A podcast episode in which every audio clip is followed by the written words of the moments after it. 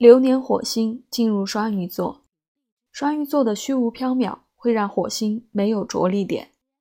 双鱼座并不急着表现，喜欢一切随缘的姿态会让火星的行动力大幅降低。这些人行动较为随性且多变，工作的态度与进度让他人难以预测。流年火星在双鱼座会让我们倾向朝着自己内心的心灵世界去发展。灵修或是心灵成长都是不错的发展目标。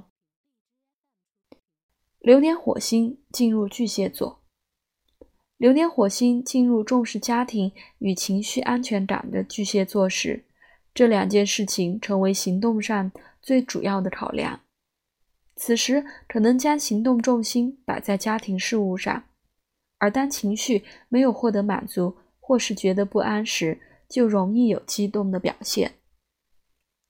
流年火星在巨蟹座时，我们往往采取以退为进的迂回方式来处理事情，以换得情绪上的安全感。